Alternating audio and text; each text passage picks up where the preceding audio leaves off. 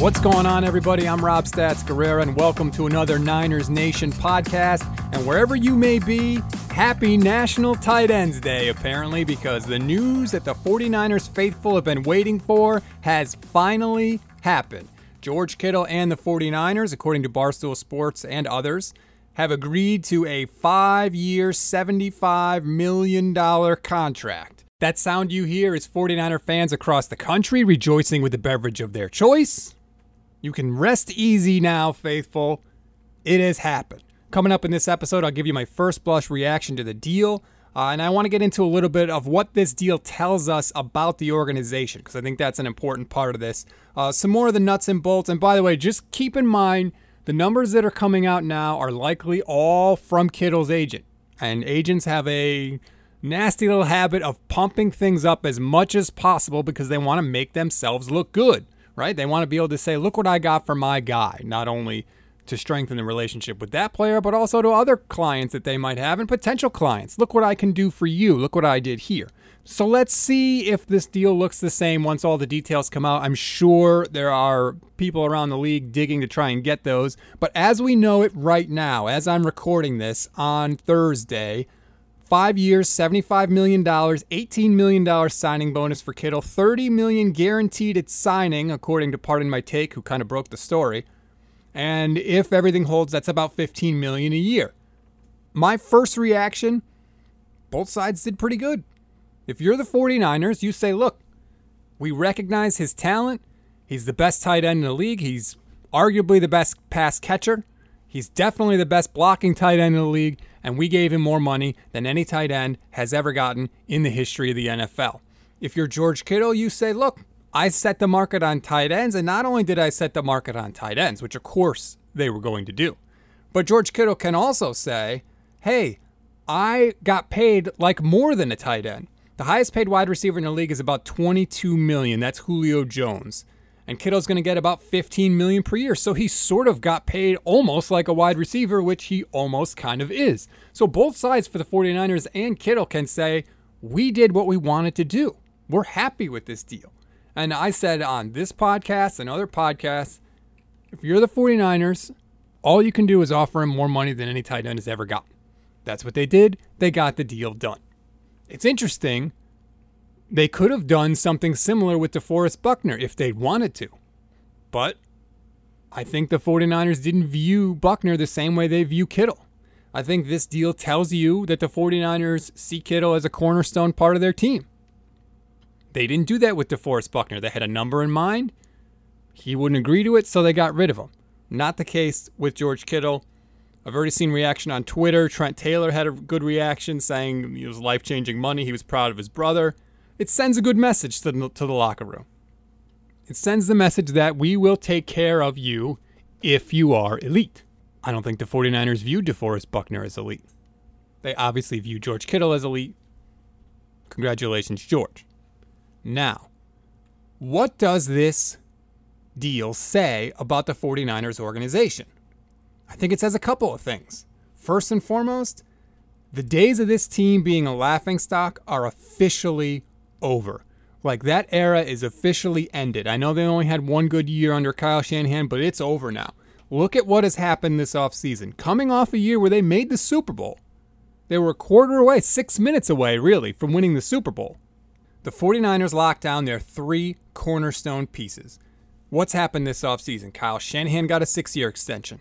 John Lynch got a five year extension, and now George Kittle agrees to a five year deal with the 49ers. That is setting yourself up for years to come. You are creating a Super Bowl window and putting yourselves in the best possible position to get a championship. And that's all you can do if you're the 49ers. Once you're in that game, anything can happen, right? We saw that in the Super Bowl this year. Even the best run team in the NFL for years, the Patriots, had to have some fluky stuff happen to win as much as they have. I mean, against the Panthers in Super Bowl 38. John Kasay kicks the ball out of bounds on the Patriots game winning drive to set them up at their own 40 with great field position, only needing a field goal. I mean, the tuck rule, hell, the Patriots needed that just to get into their first Super Bowl. So weird stuff has to happen in the moment to get you a championship. You can't guard against that happening, but you're setting yourselves up now to have all your ducks in a row, have everything lined up for you to win as many championships as possible. When is the last time you could say that about this 49ers team? Even the Harbaugh years, it wasn't like that. You didn't see that sort of path set in stone. It's there now. The, the street, the cobblestones have been laid. The 49ers are on their way to a multi year run of contention. Everything is there. And by the way, you could make the argument right now that the 49ers are the best run organization in the NFL. Their head coach, their GM, their quarterback, their best offensive player, and their best defensive player are all locked up for years to come. They don't have to worry about their deals. They're, that's settled. How many teams in the league can say that right now? So, yeah, they're going to have to make some tweaks. The secondary is a big question after this season for sure. There are other guys that they're going to have to make decisions on, but it's not the cornerstone guys. It's not the guys that are most critical to their success. So if you have to let some of them go, or if one of them gets just blown away by an offer on another team and you lose that guy, that's okay. Because your foundational pieces, your core guys, will still be there. And that's important when you're talking about multi year runs for success. Another thing I saw that I think is important to mention did you notice how there were no leaks from the organization during any of these deals? Nothing. Not when Kyle Shanahan was negotiating his deal, not when John Lynch was negotiating his deal, and not with Kittle. There were no leaks to national reporters about the status of the talks, right? Remember when Jim Harbaugh was talking about a new deal and it was, oh, what do we hear? Jim Harbaugh wants to be paid like a Super Bowl winning head coach, but he hasn't won a Super Bowl. That was coming from the 49ers organization, of course. We didn't have any of that this time. There was nothing. Same with John Lynch's deal. It just pops up on your phone one day. You're sitting there eating breakfast. Oh, what's the John Lynch sign? Cool. That's how it goes down with the good teams. That's how the smart organizations handle their business. Now, there was some chatter from Kittle's side during these negotiations, but the 49ers can't help that. There's nothing they can do about that. What did we hear three days ago, right? Mike Silver saying, oh, the talks were going very slow, right? The inchworm emoji. That's how slow they're going. Did we hear anything from the 49ers about that? Was there any sort of response? Did, did a national reporter have a criticism of Kittle's agent for trying to negotiate through the media? No, there was nothing. Absolutely nothing. And 72 hours later, the 49ers and George Kittle have a deal. One quick thing I want to point out that I'm sort of seeing on Twitter it's unfolding as I'm recording this. The 49ers may be a well run organization, but the 49er reporters, there's a little infighting there. Grant Cohn had a tweet earlier this week with some numbers saying that the deal was going to get done and had very specific info in that. Turns out those numbers are uh, not exactly what the deal is. He's still on Twitter trying to take credit for breaking the story, and some of the other 49ers writers not really giving him any love for it. Chris Biderman Sacramento Bee says, and he's kind of throwing a little shade without mentioning Grant specifically, you don't get credited for reporting something when the report is inaccurate for anyone curious. Accuracy is the most important part of what we do, not being first. I'm not here to bash anyone else's work, he said after bashing Grant Cohn's work. People do their jobs differently. Oh, that is some major shade. That's just how I go about mine. Look, if you're going to bash somebody, if you're going to take issue with somebody on Twitter, you got to add them. You, you just have to. I mean, first of all, you know Grant's going to see it. I mean, you guys work together. You're all part of the 49ers beat.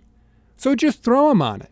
It looks really weak when you don't do that, I have to say. Come on, Chris, you're better than that. And Grant Cohn responds right after. You see how much some of these writers dislike me. You know, here's the funny thing about Grant, because I know on Twitter, like he has this amazing ability to get me to go from like zero to the maddest I've ever been with like a two word tweet. He just drives me nuts. If you talk to Grant, he's the nicest guy. He's a he's a great guy. Just on Twitter he has this ability to rile people up and apparently it's working with the 49ers beat writers. I've been in this business for 15 years now. Nobody cares who got it first except people in the media. Nobody cares. No one is sitting there with a tally at their house like, okay, Schefter, 26. Grant Cohn got one now. And Mike Florio broke six. So nobody cares. Nobody remembers. You know, I've heard a lot of people. I heard one writer at ESPN say that the that the writers hate Twitter because it's like a written record of who got what first and when and how far behind you were. But I honestly, I I don't think anyone remembers. On my Twitter feed, I'm sure on yours, the same tweet pops up, right? Like one after another. Oh, George Kittle agrees from Matt Maiocco. George Kittle agrees from Chris Spiderman. George Kittle agrees. NBC Sports Bay Area. Like it just comes up so many times anyway, you don't remember where it comes from. Come on, 49ers beat writers, we're better than that. Let's let's have a modicum of professionalism, please that was just one thing I had to get off my chest. I've said to people sort of behind the scenes for years, I never had a chance to say it on the air. Nobody cares who was first. Let's not spoil what otherwise is a fantastic day for 49ers fans with arguing about this garbage. All right. Hate to end on a downer, but that's I just had to do that quickly before I go. Uh, that's going to do it for me. You can always, always, always hit us up on Twitter on our new Twitter account, by the way. All the 49ers podcasts are going to be under one Twitter account at NN Podcast. That's going to be your home for all, the whole lineup, which we're going to announce shortly. We hope to get uh, everything signed over the weekend. So hopefully on Monday we'll have a, a, full lineup that we'll be able to announce and share with you. We're really excited about some of the people uh, that we're going to bring on. But at NN Podcast, or you can hit me up personally on Twitter. I'm at Stats on Fire.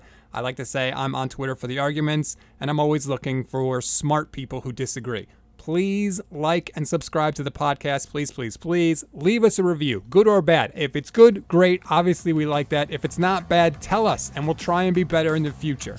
We're here for you. That's going to do it for me. I'm Rob Stats Guerrera. We'll see you next time.